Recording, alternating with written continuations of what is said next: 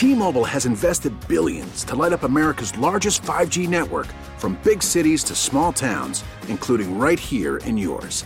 And great coverage is just the beginning. Right now, families and small businesses can save up to 20% versus AT&T and Verizon when they switch. Visit your local T-Mobile store today.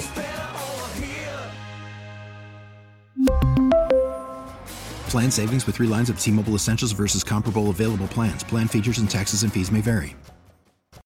Chad Bettis threw two pitches for Colorado and did so nearly four hours into the game on Wednesday night. A double by Bogaerts intentional walk, requiring just the home plate umpire pointing to first. But then the next pitch, uh, walk-off single Michael Chavis. Had he done it at 11-11, that would have been really cool. He always makes a wish at 11-11. AM and PM considers that his lucky thing. Well, the Savas Chavis bell actually rung at 10:57 instead, and that was absolutely fine. Hail to the Chief. Sox win in 10. They split with Colorado. We review it right now. It's your Daily Sox podcast. It's your Daily Sox podcast.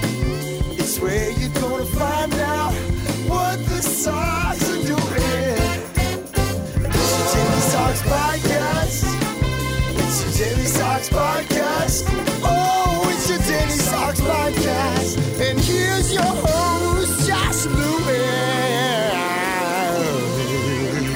Know about you guys, but how much fun are you having watching Michael Chavis just smash his way onto the scene? Where it all goes from here, nobody knows. But for now, thank you for coming to Lowe's. Relax, enjoy the show. Josh Lewin with you. Chavis, you might remember, had an 0 for 22 his second week at AAA. He had an 0 for 19 in his third week in the majors. He has steered out of both skids quite nicely, hitting really long home runs. The one the other night, Tuesday, uh, kind of reminded me. I I know this was at Sky Dome, but Manny Ramirez. Anybody remember the 491 in Toronto that he pulled into the top deck of the Sky Dome uh, or Rogers Center? Excuse me. That's going to be Chavis when the Red Sox finally get to Toronto. I, I really feel that. Is he Dan Uggla? I have floated that before. If you don't remember Dan Uggla, he was 5'11, 210, second baseman, but like Chavis, kind of built like a soft drink machine. Uh, Chavis is listed at 5'10, 210. And Uggla, each of his first six years in the majors, and he debuted around the same age as Chavis. Uggla hammered between 27 and 36 home runs for the Marlins. That's not exactly a, a pitcher's or a, a hitter's park back in the day at the old Dolphin Stadium. He was a decent enough second baseman. He played some other positions too when needed. He was only a career 241 hitter, and I got to think that's more of Chavis's level with the kind of swing he takes. But as of right now, about four weeks into his big league career, let's try on 296 and be very happy with that. Of course, he came up like most infielders do as a shortstop. But turning shortstops into second baseman is a very common position switch. Dustin Pedroia did it. Uh, he was a shortstop in college. And we've talked about this before, but the slide rule at second base now, which debuted in 2016, changed the nature of that position. You can be a less nimble second baseman now, and that is Chavis. Travis Shaw, remember him? Started 36 games at second base for Milwaukee last year. They've used Mike Moustakas there. Uh, Austin Barnes, who was a catcher in the minors, has played parts of 50 games at second base for the Dodgers. So Chavis is just part of that trend. He was the hero, walking it off in the bottom of the 10th after the Red Sox let it get away. They had two in the first, three in the third, took a nice, comfy 5 0 lead for Eduardo Rodriguez, but then two in the fourth, three, and a really messy seventh for Colorado. Bullpen gave it up a little bit. Marcus Walden saved the day. He's been amazing. Two and a third innings, four strikeouts. He retired all seven batters he faced. 0.54 ERA since the Michael Chavis debut of April 20th. One walk, 19 strikeouts, sinister slider. He was great. And at 30 pitches, 21 of them strikes, they figured, okay, that's enough. Let's get Heath Hembree in there. He had to navigate through it. Brandon Workman, uh, eventually at the end, coming on to throw the final nine pitches, only three of them for strikes, by the way. But he gets a win as the Red Sox come back in the 10th. They almost won it in the ninth. Crazy play as Betts blooped a ball down the left field line. Benintendi was going to score. He was running on contact with two outs from first base, but the ball kind of getting in between a bunch of fielders. Trevor Story got hurt chasing it. The ball finds its way into the left field seats down that uh, sidewall at Fenway. And it's probably the only ballpark where that is an automatic double bouncing into the crowd. And by the way, small pet peeve. Uh, that's an automatic double. Anytime a ball bounces and goes into the crowd, that's not a ground rule double. Ground rule is something particular to a particular ballpark. every double or every ball that hits and bounces into the stands everywhere. That's a double. So they call that an automatic double. Just a you know small small thing, just to be a dork. And, and nobody's better at that than I am. The uh, the Red Sox with uh, we mentioned Chavis eventually winning it. Xander Bogaerts set it up. He began the inning with that double off the center field wall. JD Martinez another home run and he has just been fantastic. He's homered in each of his last three games, four home runs total. That matches a career long streak for him. 17 runs batted in in his last 17 games. He has uh, five homers now in his last seven. That was a drought of 15 games without that was right before. Benintendi and Betts combined to go five for nine. They had combined to go 0 for 11 the night before with six strikeouts, so this was better. And Rodriguez was okay, six innings, nine hits. Uh, he only walked one. He struck out 10. That is a season high, and I like the, the only one walk thing. He extended his scoreless streak to 15 before he allowed a couple in the fourth inning. At least they kept Nolan Arenado in the yard this time. I love watching that guy play. Now, I don't know about you guys, but you've probably heard the story. He almost played for Alex Cora for Puerto Rico in the uh, 2017 World Baseball Classic. He tried to recruit him. Arenado's won a gold glove each of his six seasons with the Rockies, been an all star for the past four signed that eight year, $260 million contract extension this spring. Second highest paid player in the game by annual average value, or what they call now AAV. About thirty-two and a half million. I think the guy's worth it. I, and watch out because Mookie Betts is, is coming. He's going to get paid sometime pretty soon too. Who else? Uh, Christian Vazquez, two for four. Yeah, Christian Vazquez is a 290 hitter, guys. And he keeps throwing out base runners, too. He got Ian Desmond to end the sixth inning. He's thrown out six of the last eight that have tried to run on him. So, real good stuff there. But uh, I think we got to take it to Michael Chavis and get his take on how it all ended. Let's join him now. He met with the guys after the game through the magic of a post game radio show. All right, Michael, congratulations. Your first uh, career walk off. What was your approach there? Uh, just kind of keeping things simple. I hadn't seen Bettis before, so uh, I literally looked at the scouting report like two seconds before walking up didn't even get to track a pitch because they walked Devers before I even got on deck. So uh, I was just trying to get a good pitch to hit, and uh, in my mind I was thinking a single scores them, no bogey, know that uh, bogey can run. So uh, it all worked out on the first pitch. You know, Mike, I was just talking about. I think it was that, that that single in the seventh as well. You know, there are times when you take chances and maybe you miss a slider, but then you get back into your approach and you lay off that same pitch two times in a row. Is that just something that you've always had control of the strike zone? Somewhat, yeah. It's something that I've grown on and something I've definitely gotten better on. But uh, it just kind of it, deter- it, uh, it, depends on the situation. You know, uh, some situations you can let it loose a little bit more, get a little uh, expand the zone maybe. But uh, you fall two strikes. I think that was a three-two slider, the one you're talking about in the set uh, in the seventh. So you just got to shorten up and just catch a barrel, honestly.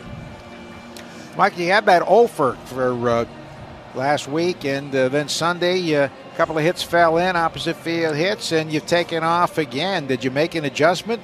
A lot of it was mental, honestly. Um, I did spend some time in the cage on my own, just uh, swinging things out, feeling things out uh, after one of our uh, day games the other day. But um, a lot of it was mental. I was getting my pitch to hit, and I was just missing it, which is why I was falling in some tough counts, which uh, was the main problem during that uh, thing. But you know, we don't need to talk about the offer. We can focus on the positive. yeah, you know, because I, I want to talk about you defensively. Now you got Carlos Febles and Alex Cora, two great infielders, and you only had six games down in AAA, but made a couple of great plays here you know, today, recently. You're starting to feel more comfortable there defensively? Definitely, and uh, that goes out to, like you said, Fabes and uh, AC. Also with Dustin and Nooney and Holt and everybody. Everybody's been helping me as much as they can, which has been incredible. I couldn't be more thankful for that as well. But um, the work that's being put in before the game, it, I think that's what's showing up during the game, and uh, they're doing their best to make me comfortable and make sure I get reps at different areas with shifts and everything like that. So uh, I'm definitely happy with it, how things are going. Well, this certainly is a huge win for the team, especially after uh, last night uh, getting such great pitching and uh, then not winning in extra innings. This was really big and uh, huge thing for the Red Sox. Oh, definitely. I, I, was saying it in one of the innings. I was like, "There's no way we're doing it back-to-back nights. There is no way." And thankfully, I was the one to make sure we didn't. So the legend of the ice horse continues. it sure does. I guess so. Congratulations. Thank you. I appreciate it. All right, it. Michael. We always love having you on. I love being here. It means I did something good. All right. Congratulations. His first career walk-off hit for uh, Michael Chavis. All right, that's Chavis. And I love that the first three players to meet Chavis after that game-winning hit, it was Mookie, it was David Price, and Chris Sale. Let's talk about Chris Sale before we get to Alex Cora. Back to that Tuesday night dynamite. I don't want to gloss this over. First major league pitcher ever with 17 strikeouts in seven innings. Minor leagues, he, he has some work to do. If you care, there's a legend of a game from the early 1950s where some dude named Ron Necciai from Monongahela, Pennsylvania, struck out 27 in a nine inning game. Did it for the Pirates farm team in Bristol, Virginia. Bristol against Welch, West Virginia. Next start, they say he struck out 24, then 20, then 19. So it's 90 strikeouts over four starts. Guy eventually got called all the way up to Pittsburgh that summer, went one and six. He developed ulcers and a sore arm, and he never pitched in the majors again. So kind of a sad story, but I just thought I'd regale you with that. They're calling Chris Sale in the clubhouse now, and I love this. They're calling him the conductor because he's he's punching tickets like a train conductor would every strikeout.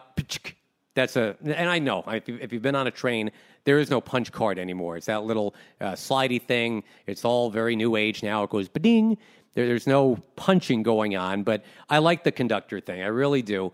And there's some controversy lingering. I don't think it should be because, you know, 17 strikeouts in seven innings, some people were saying, let him go out there, at least throw eight innings, see if he can get to 20 and match Clemens and, and Kerry Wood and be part of a very select fraternity. I'm glad that that didn't happen. I, I, remember, and I'm sure you guys remember it more, John Farrell's decision a couple years ago to let Sale chase that 300 strikeout late in September in Baltimore. He got there, but it took him 111 pitches, and he allowed five runs in five innings in his next start. Then he got completely blitzed in game one of the division series against the Astros. Cora went the other way. He picked the safe route, and I like that. An incredible 59 strikeouts in his last 33 innings. Maybe the return of Sandy Leon is part of it. Maybe. I know some people think that, and that's fine. But boy, uh, from what was happening the first three or four starts of the season, him talking about how he was a, an embarrassment, this is so much better. And uh, if you want to go back and listen to yesterday's podcast, there's a lot more info about Chris Sale there. I just thought I'd, I'd squeak out a little bit more right here. Now we get to the manager, Alex Cora, whose team has improved to 23 and 20 and getting ready for Houston, which is 29 and 15, by the way. So, Alex Cora, uh, knowing that this is a big weekend coming up, first enjoying what happened at Fenway Wednesday night. The last inning? Well, Bogey aggressive in the first pitch, and uh, he drove that ball. It's something that I like him to do, you know, be aggressive in the strike zone. Uh, they're getting ahead of him, and obviously it's very tough to hit behind the count at this level. And then obviously they made a decision, Rafi, testament to who he is.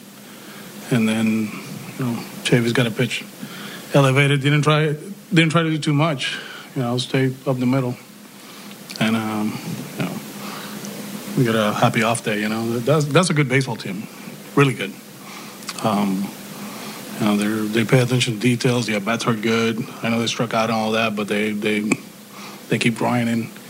They got a good bullpen. They play good defense. You know, so you know, it was a tough series. Obviously, yesterday it was a disappointed. Today it, it had the same taste for a while there, but uh, we ended up winning, and now we enjoyed the off day and be ready for Friday.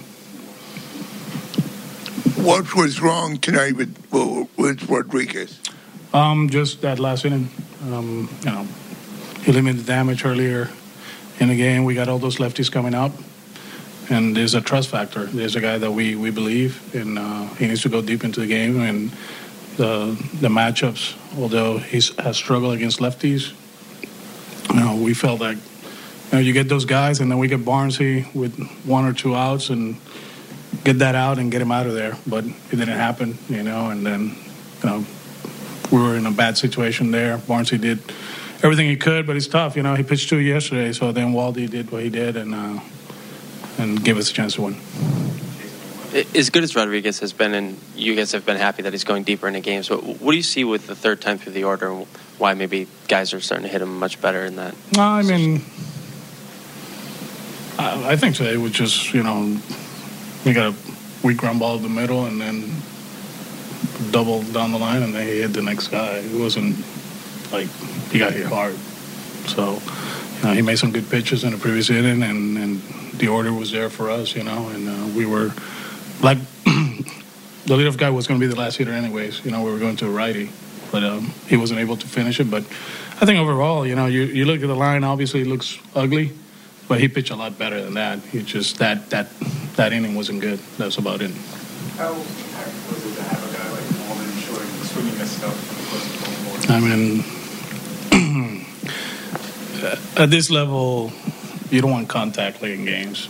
To be honest, you know, uh, you saw work the last hitter. You know, it was um, kill breaking ball from pitch one. And you, you don't want to say if you walk him, you walk him, but you're not going to give in. And uh, Waldy with uh, Tapia, the first hitter, it was kill slider, slider until he swings and misses, or you walk him. That's the way it is. That's the way it works at this level now. That's why everybody likes bullpens.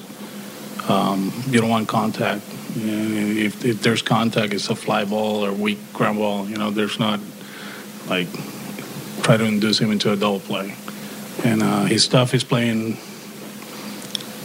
great at this level right now. You know, the slider is good, the cutter is good, the fastball up is great, and um, he was amazing today. We put him in a situation, you know, had leverage one, tie game, and and he gave us more than enough for us to have a chance to win the game. Alex, we always seem to have a reason to ask you about anybody. I'm sorry. We, we always have reason to ask you about anybody other than JD after these games, but he's seemingly getting locked in here. What are you seeing from him the last few days? Driving the to right center. Um, you know, for a while there, I, I think he hit a few fly balls here early, early in, in the season that you know, in the summer they're gone. So, um, but lately he's he's been more disciplined in the strike zone. Obviously, he's getting pitches in, in his zone and he's not missing them. Uh, but at the same time, you know, he's working the count and getting to those those uh, those counts to take advantage of that.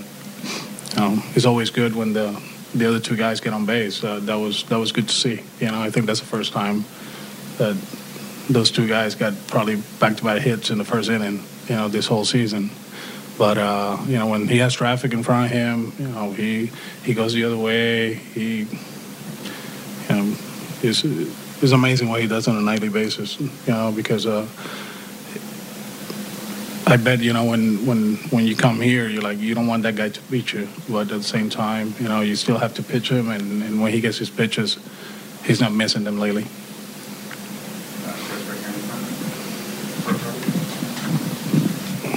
Only two pitches there in the tenth. How important is that ing- aggressiveness? You know, two first pitch swings and Uh, pitches in the zone. Um, and you don't get too many of those, especially late in games. Um, we got some. You know, Rafi, the one, I, I when he hit that ball, I thought it was gone. But uh, you know, when with the with the stuff that bullpens are showing, you know, when you get pitches hit, you know, you, you don't want to miss them, and, and we didn't miss those two in the last inning. That is the manager, and no game on Thursday. Getting ready now for the Astros. Gerrit Cole against Rick Porcello on Friday night. So far, those guys are combined seven and seven. ERA of around four and a half. That can only get better. Uh, quick minor league spotlight for you. Brian Johnson has started his rehab assignment at AAA. He's capped at 30 days. Brock Holt is uh, going to have 20 days on his now right eye slash right shoulder situation. And a little shout out to Jarren Duran, the kid out of Long Beach State, seventh round pick in uh, 2018, last year, leads all the minor leagues in batting average. He's beyond Ted Williams. He's at 409 at last check. That's uh, that's worthy of inclusion. On the podcast, it's called Sox Daily, and if you haven't subscribed yet, please do. Go ahead and uh, and rate it if you wouldn't mind. Uh, if you do have the iTunes thing going, give it the five Uber stars if you'd be so kind. Write a nifty little uh, summation of why you like it or whatever, and uh, maybe that will encourage more people to be tuning in. I, I think we're doing pretty well so far, but the more we can spread the gospel, uh, let people know that this thing is out there, that would be very, very cool. So thank you in advance. And the Red Sox, thank you, walking it off just shy of four hours. Uh, six runs, 13 hits, no errors, 5 11 0 for the Coloradans, the uh, most rectangular state in the Union. This is Josh. I'll talk to you later. Bye bye.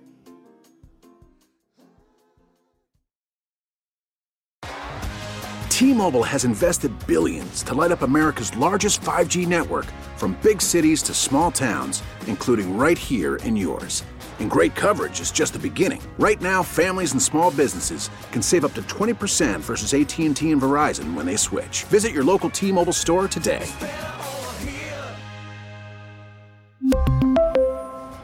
Plan savings with three lines of T Mobile Essentials versus comparable available plans. Plan features and taxes and fees may vary.